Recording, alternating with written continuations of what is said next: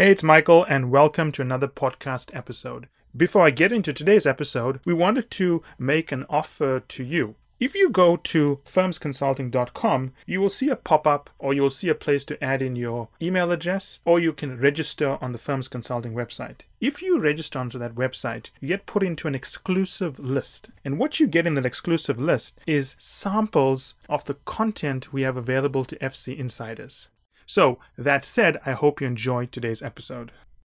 Hi, everyone, and welcome to another episode of the Strategy Skills Podcast brought to you by Firms Consulting. Now, in today's episode, I want to touch on startups because it's probably one of the hottest topics around the world today. And I think just about every client we've had at some point has considered either launching a startup or joining a startup or doing something in the startup space. There are very few people, I think, who has the track record of Tom Eisenmann.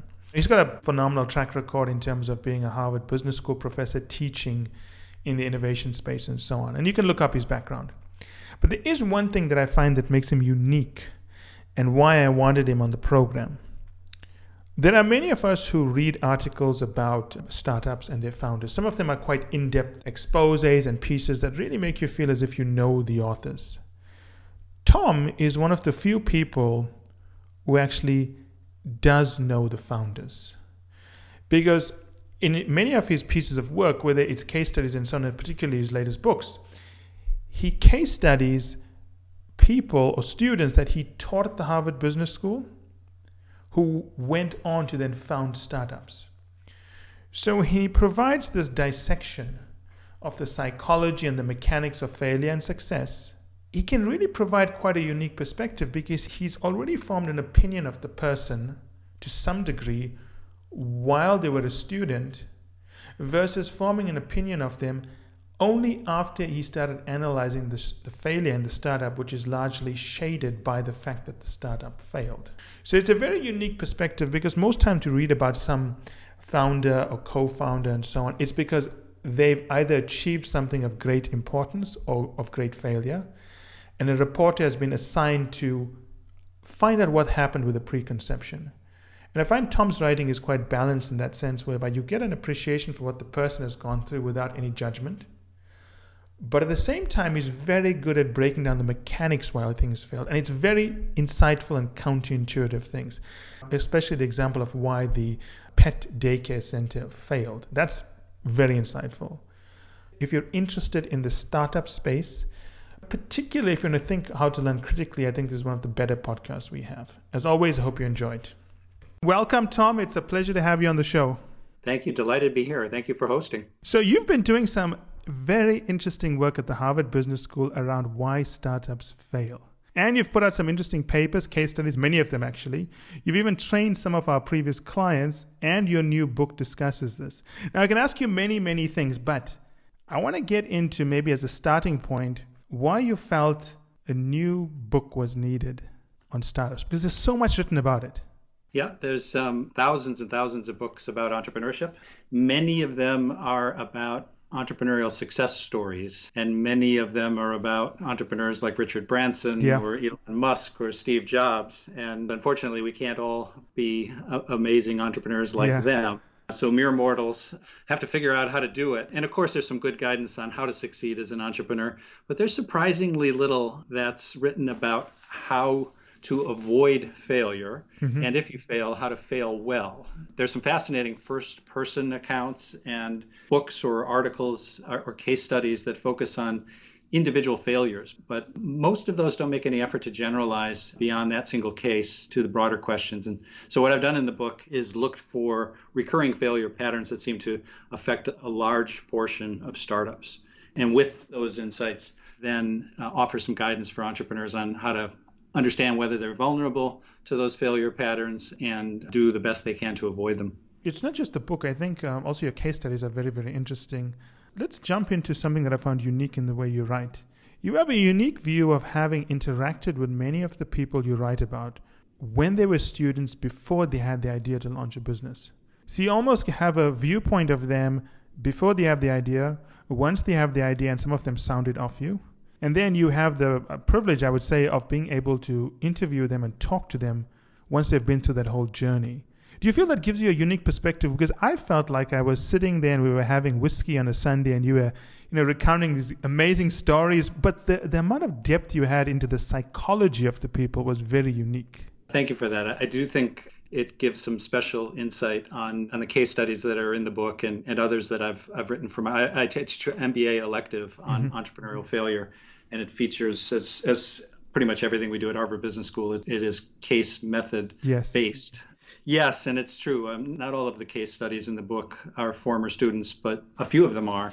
And in those instances, I did get to know the students very well before when their venture was not even a glimmer in their yeah. eye before they had it. And I do think that's important in understanding failure. I mean, so much of failure is relates to the entrepreneur's character, their strengths and weaknesses, their ego and their resilience in the face of, of setbacks and so forth. So getting to know a person uh, before they've taken the plunge. And, and by the way, sort of you, you note beginning, middle, and end. Um, in some of these cases, I was an investor in the startup, so yeah. I felt the pain. In, the you had to explain to your wife what happened to the investment. Some, some small pain uh, personally.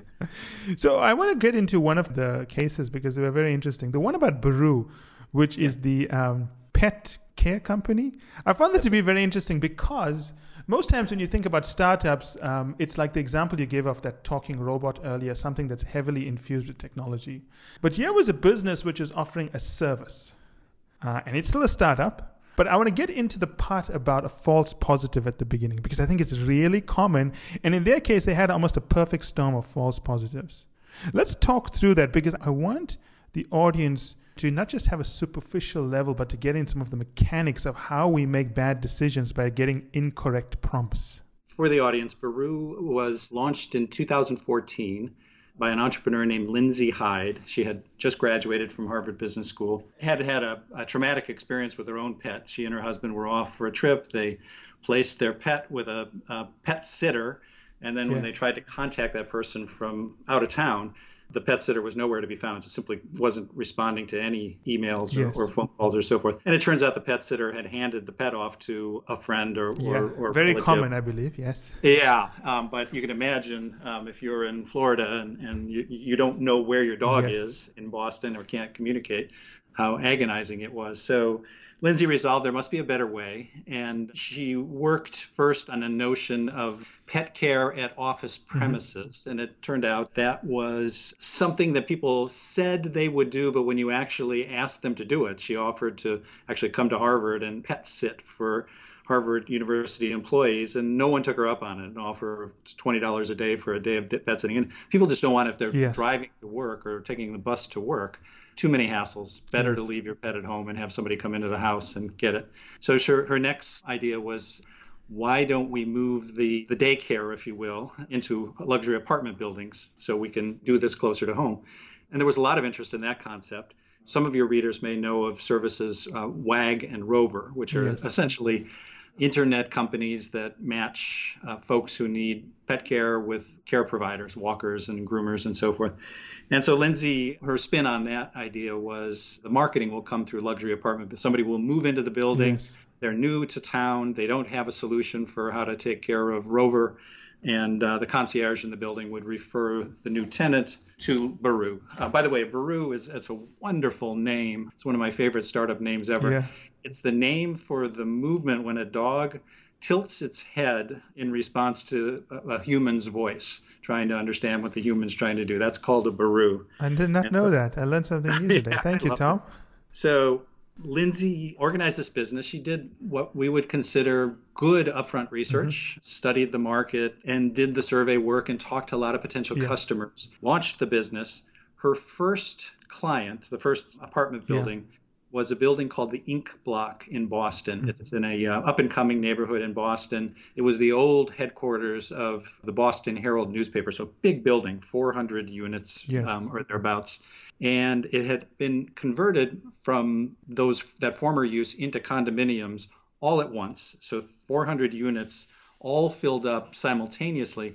And furthermore, the perfect storm you talk about, a large number of the original tenants were part of a Hollywood movie crew that was in Boston for months and months filming on location with big per diems, yes. with 15 hour days. And they brought their pets, yeah. right? Because they were going to be there for a long time.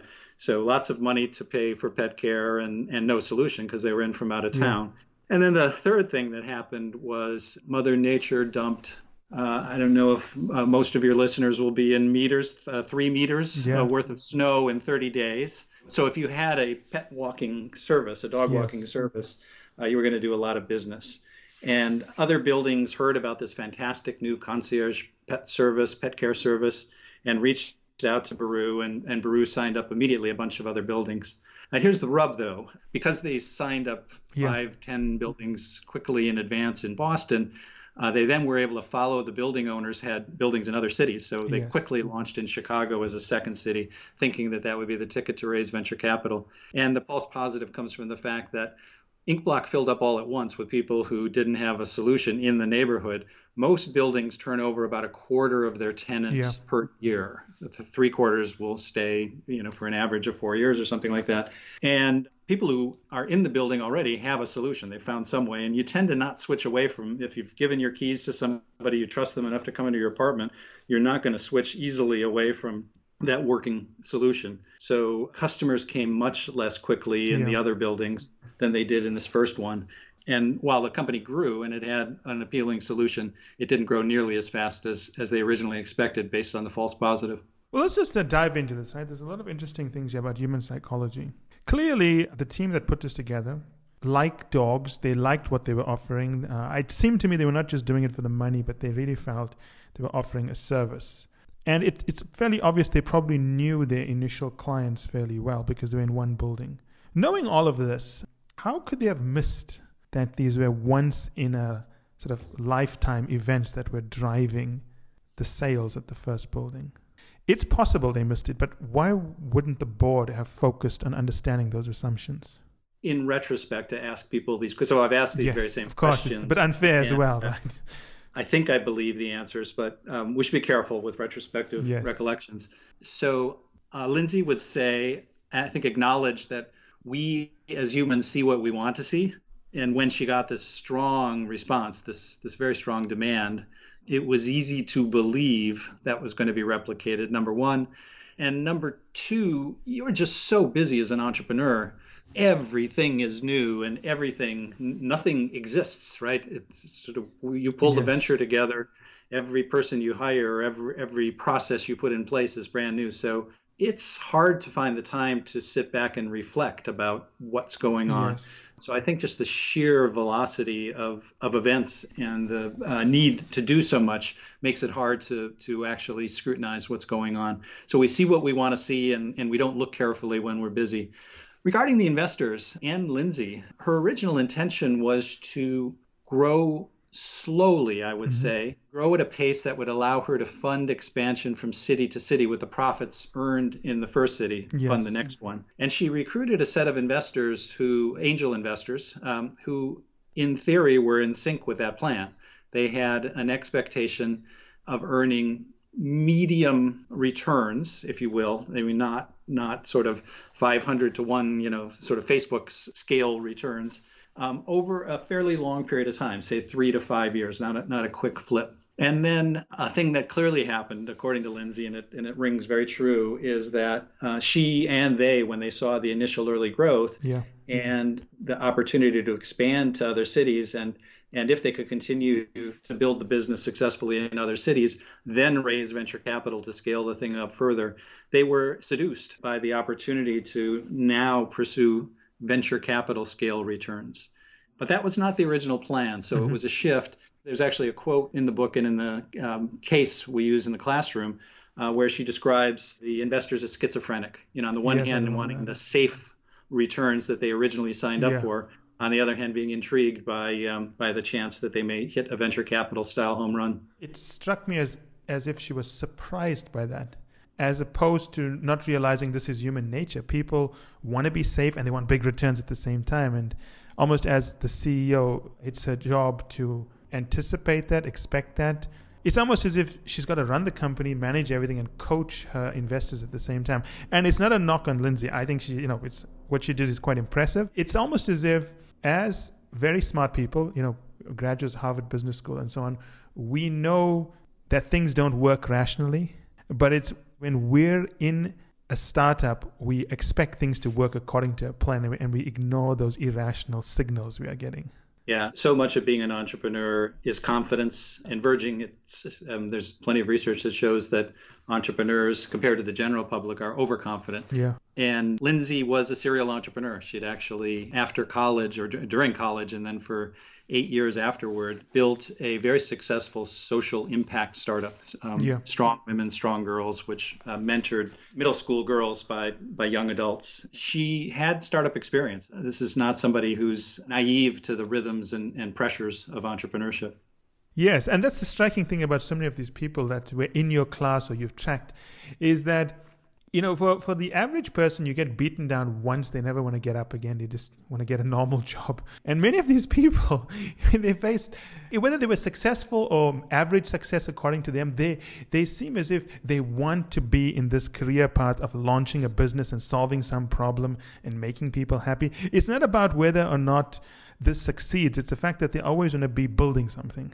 I was curious to see um, with failed founders how many of them would, um, if you will, get back on the horse and ride again. I took for the book just a random slice of 50 founders who looked pretty similar and, and failed all in 2015 and asked if um, in the ensuing five years they had founded again. I've since I've since replicated yeah. this analysis with a with a bigger sample, but the the basic pattern holds. So it turns out that exactly half of my sample of, of entrepreneurs who these are entrepreneurs who had raised at least a half million dollars and their startup failed in 2015 and so they had um, another five years if you will to do it again. And half of them did which is really kind of striking. That's amazing. 50% and um, and it didn't turn out if you take the 50 and then sort them into whether they had previously been entrepreneurs prior to the focal failure. Half of them had and half of them hadn't so half of the failed founders were serial entrepreneurs, half were first-time entrepreneurs, and again, the refounding rate um, after 2015 yes. was the same for those groups. So I think we can safely call this a career calling. These are yes. people who, again, you, you know, as you say, sort of knock down, dust yourself off, get up and do it for a whole bunch of reasons you know, I, I wouldn't be surprised if some people want to prove after a failure that they can do it. I'm sure that a lot of entrepreneurs want to change the world. I know that a lot of them are motivated just by the satisfaction that comes from uh, building a thing, something out of nothing, putting a new thing in the world, building the team, and, and hopefully having some impact. So let's switch gears a little bit and talk about um, the case example you had of, I think it's called Jibo, the electronic yeah. device, which I, I, really liked reading that story and what they were trying to do. And I could see that being something that uh, families could um, relate to. I could see it serving a need. You know, in countries like Japan, whereby people are many more people are older and lonely, this could be a unifying center for them. And I felt a little bit of sadness when you know they launched, and of course they made some missteps like everyone else, but just sheer unluck that Amazon comes into the market, and you know Amazon controls that market. Yeah. But we, we don't talk enough about the factor of luck in launching a business. You know, you can do all this analysis, but how do you how do you cope with that? What are the coping mechanisms? Is, is there anything to cope with that?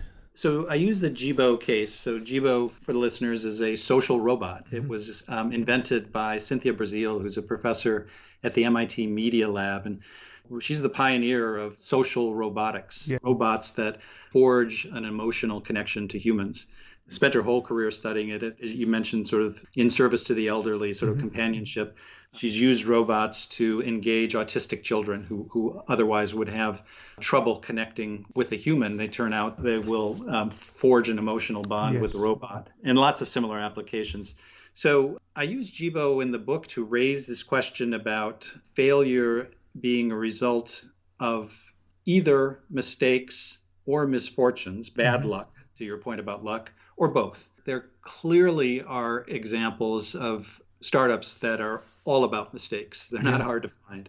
Tens of thousands of examples of startups that fail really due to no fault of the founder. Bad luck. It was bad luck to start a restaurant two years ago. And uh, if you go back to the Great Recession, again, you know, yeah. tens of thousands of startups wiped out by uh, a colossal dislocation in, in, the macroeconomy. We can call them good failures if you like. The chapter explores the question of is there yeah. such a thing as a good failure? Mm-hmm. And I come to the conclusion in the chapter that there are a couple of categories of good failure. One is if the entrepreneur made reasonable assumptions predicated the business on those assumptions and they just didn't play out. And they had done as much research as you could possibly do. For, for example, there are a whole bunch of clean tech businesses launched in the after 2005, before 2010 that were predicated on a continuing increase in the price of fossil fuels. Yeah and along comes fracking and um, energy uh, fossil fuel yes. energy becomes really cheap and biofuels businesses fail and solar comes under pressure and so forth so hard to fault those entrepreneurs for mistakes um, they may have made mistakes but they were subject to severe misfortune the other category of good failure is a good experiment right the lean startup idea yes. is you state your hypotheses your assumptions um, in the manner of a scientist and come up with a test an experiment rigorous but wasting no more resources than necessary uh, to quickly validate your assumptions. And sometimes people make uh, reasonable assumptions and they run the test, and the, it turns out uh, no, the assumption was wrong. And, and if you've done that without wasting resources as fast as you can, um, with rigor and with eyes wide open, sort of avoiding false yes. positives and so forth, that's a good failure too. So the question for the readers and for my students when we teach the Jibo case is: Is Jibo a good failure? It's uh, a victim of misfortune, as you say.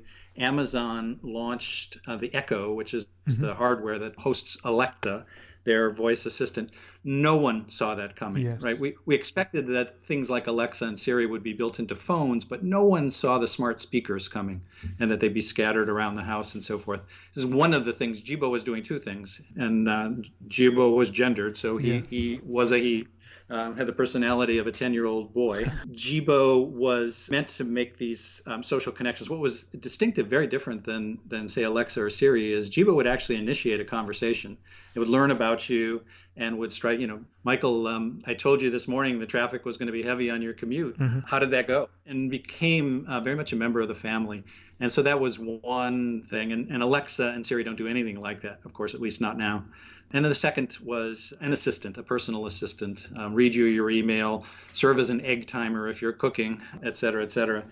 And Alexa for $200 Echo um, compared to $900 for a Jibo would do these assistant functions for just a, t- a small fraction of the price and, and, and took that market away from Jibo. So it was a, a, a, real misfortune. They couldn't have seen it coming. Yes. But on the other hand, the Jibo management team made what they would acknowledge to be some mistakes. It took a long time to actually build Jibo, and it wasn't hardware issues. People think the, the hardware was dazzling. Uh, Jibo could, uh, on a stationary base, move around in ways yeah. that made him look like he was dancing. Uh, he could twerk. Um, and the hardware was uh, not straightforward, but yeah. was um, was well managed the software just turned out to be enormously difficult to develop as you're taking input sensors in and out of the robot and processing them very quickly and, and then telling the robot what to do in response. It took two or three times as long to complete that work as they thought. So they were late. They'd run a crowdfunding campaign through Indiegogo and got a lot of people angry and disappointed. So a mix of mistakes and misfortunes.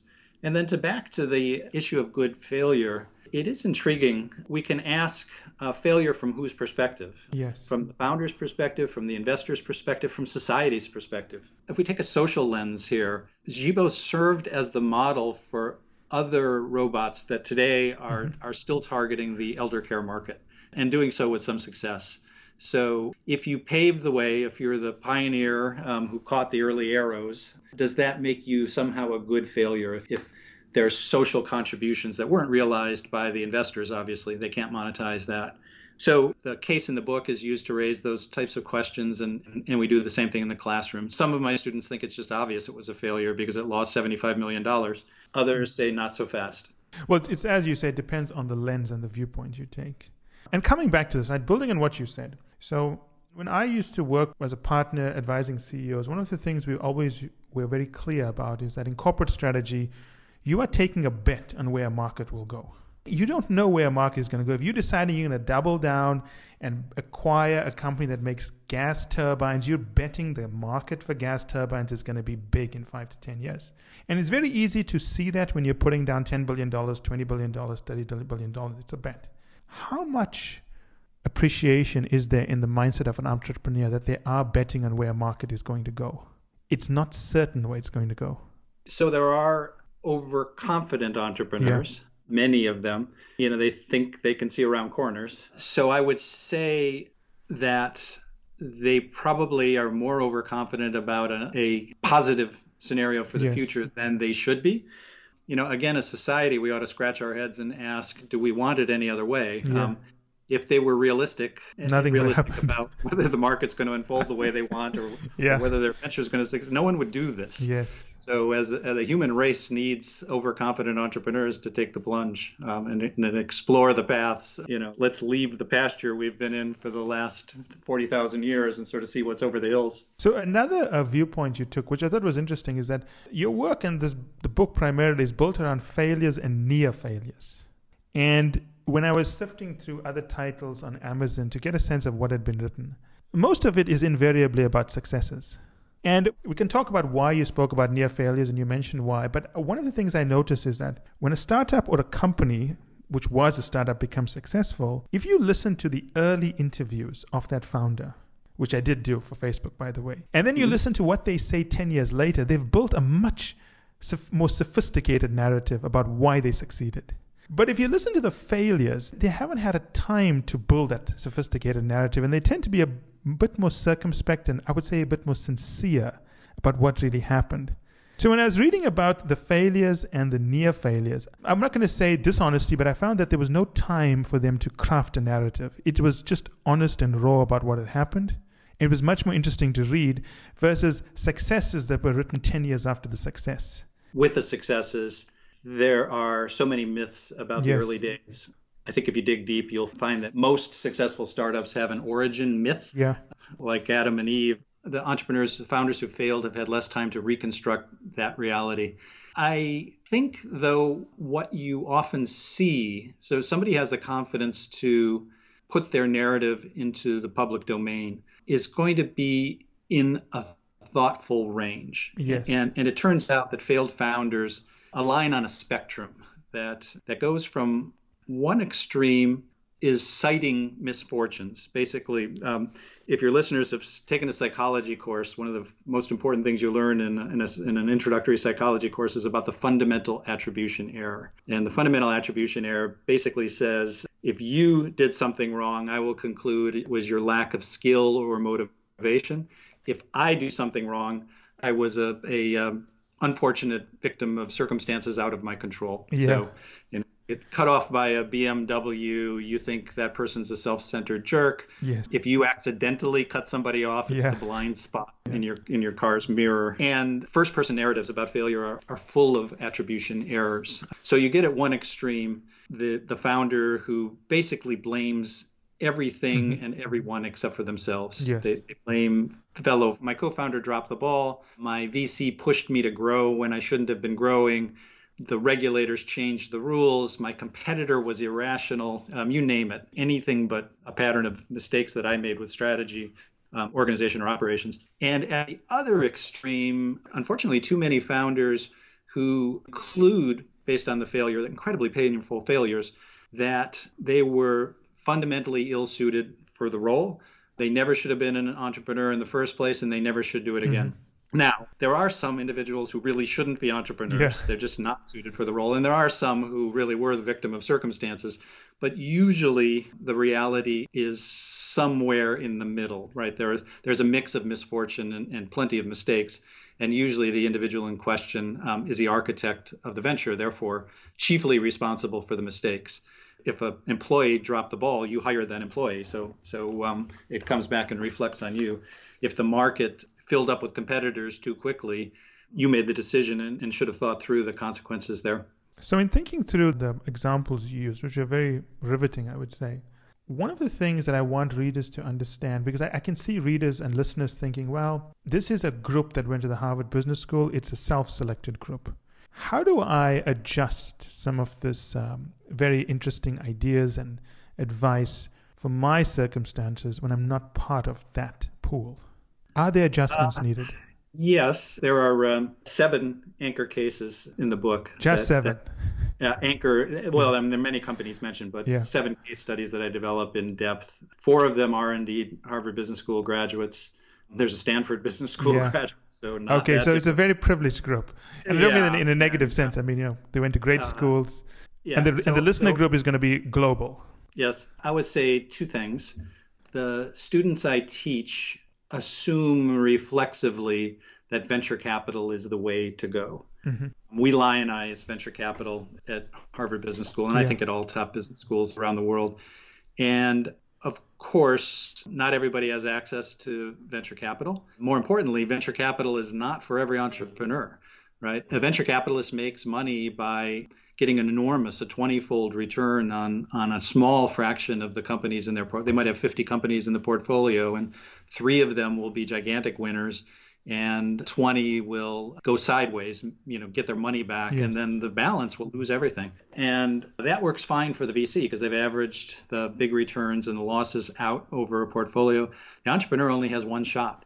And yes. because of that business model, the VC is going to push you to swing hard, you know, try to knock the ball out of the ballpark, to use a, a US baseball metaphor. And that's not for every entrepreneur, it's not for every business. So I think your listeners actually have an advantage in the sense that uh, they may be candidates for venture capital, but they're more likely just fall by by muscle memory, by reflex into the pattern of taking venture capital yeah. when maybe they should but the, the offset to that is, of course, in the world of entrepreneurship, a lot of investing follows privilege, if you will. So mm-hmm. many entrepreneurs find it easier to take the plunge if they have life circumstances that provide a cushion. If your parents can bail you out, if it can raise the first couple hundred thousand dollars from friends and family, most entrepreneurs around the world won't have that opportunity they're going to have to bootstrap and they're going to have to try to build the business toward positive cash flow mm-hmm. um, faster than some of these VC backed businesses that I've looked at in the book. That all said, so I think that's an important theme to recognize as, as we look at the lessons in the book. Still, the failure patterns in the book, I would say every entrepreneur, no matter how they finance, yeah. the false positive is a risk that mm-hmm. anyone can run into. The overconfidence that comes with being an entrepreneur is something that every entrepreneur is vulnerable to, um, regardless of their circumstances. Yes. So you're saying that it's relative. I mean, they're going to face it to different degrees, but they're going to face those things. But the part about making the assumption that VC is the only route is something that listeners need to think for themselves. It may not be the yeah. best route, or even if it's a good route to raise money for their business, personality wise, they may not be suited to work with VCs who are really looking for breakout success to balance their portfolios. Yeah, exactly. Okay, very good. So let, us shift gears a little bit here, right?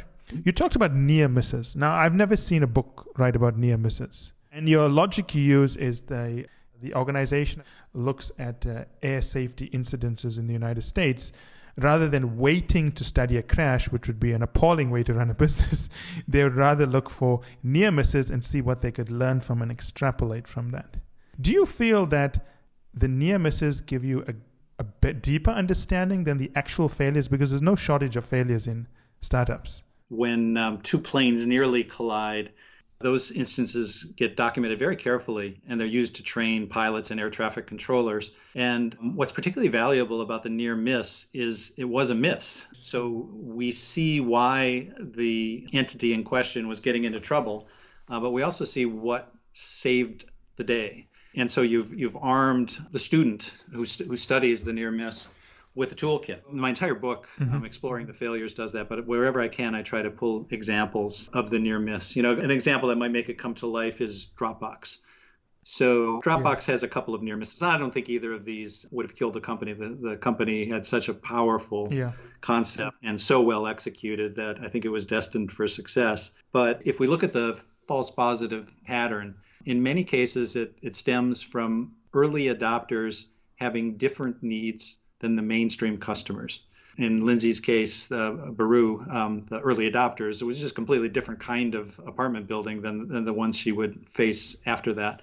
But in Dropbox case, when he launched the product, Drew Houston launched the product mm-hmm. he, or was researching the product, his research base was uber geeks, yeah. right? I mean, really sophisticated computer users who had needs from a file management service that normals yeah. like us, well, I don't know about you, but um, I wouldn't have had these needs. Yeah. And it would have been very tempting for Drew to build a product that met those needs, really sophisticated features. And every entrepreneur is going to be tempted to do that because you need early adopters to get going and but it would have been over engineered for the mainstream. It would have been confusing for mainstream users. So drew in a very savvy way um, made a bet that his product would be sufficiently superior to what else was already out there that the early adopters despite it not having all the features they'd love to see they still would adopt it and then he'd have a product that would work for the mainstream. So he avoided the false positive. He in a sense avoided a near miss. Yes. Um, did the same thing by thinking carefully when when Dropbox um, some years later, many years later, uh, decided it wanted to offer a product for mm-hmm. teams in big corporations. The quick response would have been just let's build the team to build the team's product, build and sell it, mm-hmm. and that team would have had a whole bunch of salespeople on it. And Dropbox sold itself for many years to individual customers. So there were no people inside the corporation that looked like sales. Salespeople are loud, um, yeah. they're extroverted, they're the quintessential opposite of. Um, what had culturally dominated Dropbox up to that point, which is um, you know amazing engineers who uh, just want to code and put the headphones on and, and, and stay in the zone. And the management team at Dropbox, I think, thought very carefully about the cultural impact of broadening the employee base to include marketing and salespeople and, and what that would do. So just by taking the extra time to think through the cultural ramifications of this move to this new product line, they avoided trouble. Well, there's a lot of insights there, but let's start with the one with Drew Houston, right? When he launched Dropbox, he picked the advanced users. When you and I talk about advanced users, it's very hard to get an appreciation of what that is. So I dug up on YouTube one of the original ad videos. And it's only when you listen to that video do you understand who he is talking to because the language is so technically specific that it's going to turn off the average consumer. The average consumer is not going to relate to that. Maybe you have some insight into this, but here you have this company backed by VC money even if not backed by VC money, there's a lot riding on the line. Yeah, I can be sure that there's tension within the camps whereby some are saying we got to go mainstream, and there's another group saying no, we got to understand our market, we got to start here, we got to iron out the bugs, we got to build a loyal, raving fan base that's going to draw in users by word of mouth. Once we've exhausted that, tested it, we know it works, then we can think of the best way to allocate funds to go after adjacent markets. Talk us through your experience in helping founders make those trade offs at the beginning. Yeah, tricky trade off because you're right. Um, you know, I think the conventional wisdom would be that you, as an entrepreneur, should pursue a very narrow slice of the market and engineer and design a product that will, in an overwhelmingly powerful yes. way, meet the needs of that narrow segment and then expand from there. That's not what Dropbox did. Mm-hmm. Um, I don't have insight. I, I, picked up the story with Drew in 2010, mm-hmm. and I've never asked him about those um, lonely days, if you will, when it was just yes. He made this decision when there was a team of two, um, Drew and his, Arash, um, his co-founder. And I would actually be surprised if they had. They were a Y Combinator company, so they went mm-hmm. through the Y Combinator accelerator, and they'd have gotten excellent mentorship there. But in my experience, the kind of mentorship you get in a program like that or in, from life in general yeah.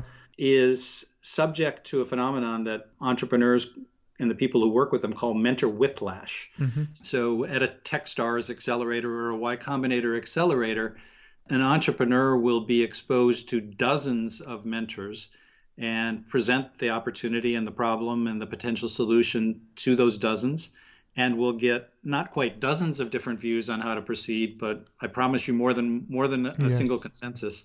And it's the entrepreneur's job to sort through that and have the strength and confidence to separate signal from noise um, and to chart a path, knowing back to your point about sort of uh, irreducible uncertainty that that you're making a bet in the face of that uncertainty. And again, not everybody is suited for that. So the advisors, whether they be investors or, or coaches and mentors in the, in the case of an accelerator, they don't own the problem, the yes. opportunity. Uh, they don't own the decision. So it, it really comes down to the entrepreneur. And again, the danger with the entrepreneur is that they don't even listen to the input, right? They're so hell bent um, pursuing a vision they've had, a vision burning bright. They just know it's the right way to go that they ignore the input together at the other extreme, entrepreneurs who really are whipsawed by the mentors and, you know, they will change their strategy four times a day after having four conversations yes. with smart people who have different views. And the great entrepreneurs will find some space in between, take the input in, make the best of it, and then um, take a calculated bet. Yes, and I mean, of course, there are those who will try to do everything and nothing really works because they've divided resources, right? So That's- we live in an age, you know, I remember when I first started launching a website many years ago, what a painful process it was to collect payments online. It was not easy, right? It was really difficult. Today, it's much more easier than it's ever been. So, if you're in the United States, Boston, as you are, you can scale and serve the world. If you're in Nairobi, you can scale and serve the world. Um, I remember reading uh, a piece by Marissa Mayer who, as you probably know, was very senior at Google. And there was a story about her there, uh, which says that when she went home to her apartment, she made sure that she had a dial up connection at home so that she could experience what users in Indonesia, India, Kenya, Egypt were experiencing when they used Google. And she made sure that there was always something to bring her back down to earth and test what she's rolling out. So, my question to you is in an age when we can scale so rapidly, how do we keep our ear to the ground of what our users in some far flung part of the world is going to need? Because today everyone wants to build some app that goes global, some website that goes global. But if you're sitting in Boston, London, anywhere in the world, you tend to be getting soundboard, sound bites from people who are very similar to you. And my thought was, how do you know you're building something that serves a global need? I mean, it's a maybe an unfair question, Tom, and I. No, no I I, uh, I, I see the question. Uh, I'm thinking back to Dropbox. We were just talking um, early on. Dropbox, because it was free, yeah. it had global appeal. Yes. And t- two thirds of their users, pretty much right from the start, probably still true today, um, were outside the U.S. Mm-hmm. What I don't know, I wish I knew. Um, I love this. I love the Marissa Mayer story. Is how the Dropbox team did a pretty good job of staying close to real customers mm-hmm. and how they experience the product and use the product. They would invite people off the street, sort of with a promise of pizza, et cetera, yeah. and have them install the product you know, before everybody had Dropbox. And you know, wonderful stories about how uh, you know in 45 minutes they would note 70 different problems that people yes. had and learn, and then take that away to the engine, and then do it again, and find another big batch of problems so much harder to do that overseas. But you know, I've, I've 40% of our students at Harvard Business School are from out of the U.S. and yeah. many many of them from emerging markets, de- uh, developing countries. And uh, they're aspiring entrepreneurs, and when they build their business, they've got to reach back home, um, yeah. um, if home is Indonesia or um, or Kenya, and figure out ways to. We push, push, push aspiring entrepreneurs to um, really explore customer needs and, and we're talking over Skype right now. Skype works all around the world. So, um, yeah, um, I mean, people on the receiving end need an internet connection, and of course, lots too many people don't have that. But I think the very tools that made it, as you said, easy to launch are making it easier to reach around the world and for entrepreneurs to to get a sense for what's the same in terms of needs uh, if they happen to be developing in the US and, and what's very, very different. Yeah. So in terms of how innovation is shifting and entrepreneurship is shifting. I mean, 20 years ago, it was primarily Silicon Valley that people looked at as the benchmark and barometer for what is best practice in launching startups. Maybe it's a bit unfair statement, but by and large, that's what the world thought. Are we seeing other parts of the world emerging in the United States, globally, that are setting best practices, new ways of thinking about entrepreneurship? I would draw the distinction between the substance of the ventures, the, mm-hmm. the business models, the yes. value propositions for the customers, and the process of launching a business and, and managing a startup. I would say that on the first point, you know, if you look at China, you know, some astonishingly creative and innovative models especially um, that leverage social networks mm-hmm. and, and social media coming out of China that can take the Western world by storm and be copied. And you know, it's long been the case that with Japan, if this um, innovation around sort of sophisticated consumer electronics and hardware, or Taiwan, you'd see the same mm-hmm. things. So for a long time, Europe in mobile telephony, I think they lost mm-hmm. that edge to some extent. So I, I do think the innovation is spread around. I would say that there hasn't been as much innovation in how startups are managed. The big one in the last 20 years is really lean startup. And uh, of course, that comes from Silicon Valley, uh, Steve Blank and Eric Ries, this mm-hmm. notion of, yes. of uh, have assumptions, rigorous assumptions, tested rigorously. And uh, that has spread all over the world and spread quickly. And I would say actually embedded itself more deeply in Europe than in the United States. Europeans in general have embraced design thinking more fully than uh, on average American entrepreneurs. And there's a lot of power in the combination of user experience mm-hmm, design mm-hmm. and well structured lean startup style testing. And so um, I, I think you will find a lot of powerful innovation coming out of Europe just because the entrepreneurs are running their ventures so well. Now, I know for a fact we do have government officials who listen to our podcasts around the world. And many of them are thinking, you know, what can we do to create an environment to encourage entrepreneurship? How do we make our cities, how do we make our countries more hospitable, enticing to encourage this thing? How do we create our version of Silicon Valley or London or whichever part of the world is. Do you have any insights in terms of what they should think about as they try to recruit these hubs? This is a topic uh, my colleague at Harvard Business School, Josh Lerner, has yeah. thought about deeply, and he's written a book on this topic. And I'd be echoing some of his ideas more yeah. than my own, and would say that the punchline of that book is over engineered efforts to create the Silicon Valley of XYZ. Yeah, it doesn't uh, work. Uh, do not work. Yes. Yeah, they they uh, they fail over and over again.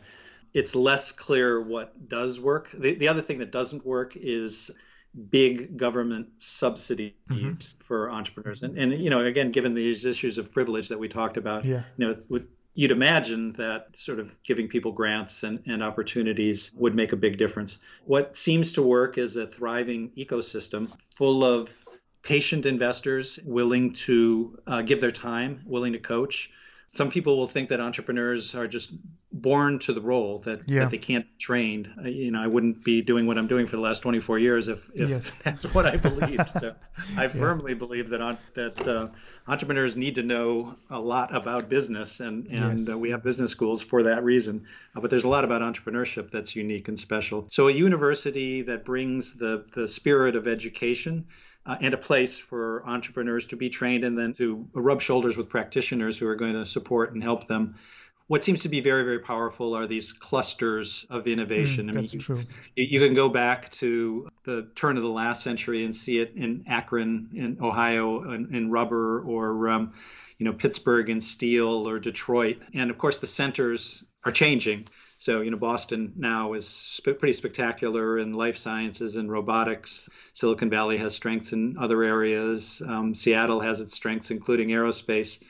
And so, you know, I think what a government can do is sort of spot where those clusters are developing and very very selectively and carefully reinforce the cluster and then the entrepreneurship will follow. And one example you gave of a cluster was those built around universities that have a certain skill in a certain area. It's not the only example, but it's one example you gave. Yeah. Other examples would be Silicon Valley, which was built around offshoots of the semiconductor industry. Yeah, and, and, and to, to, to, an alarming extent, uh, the Cold War investments that the Defense Department made in defense electronics. These Sil- Silicon Valley libertarians don't like to acknowledge the huge role of government in Silicon Valley's success. So, what are you trying but, to say? We should thank the Soviet Union for Silicon Valley. Indeed. Tom, it was an absolute pleasure to have you. I enjoyed that so much. I think our yeah, listeners are going to love it. Thank you very, very much. Thank you. Taker. Have a good day. We'll be in touch. Bye bye. And that's it for today's episode. I hope you enjoyed it as much as I enjoyed doing the episode. Finally, I want you to remember that the only way to get access to our special offers, the only way to get our special pricing, and the only way to get samples of our content is to join the list on firmsconsulting.com. It's the only way also to get access to our unique advanced content that we make available to insiders. So if you want to get a sneak peek of things, test it out, see what's in there, this is the place to go. And finally, I want to thank you again for making us one of the largest podcast channels around the world for careers and for the 2 million downloads and counting.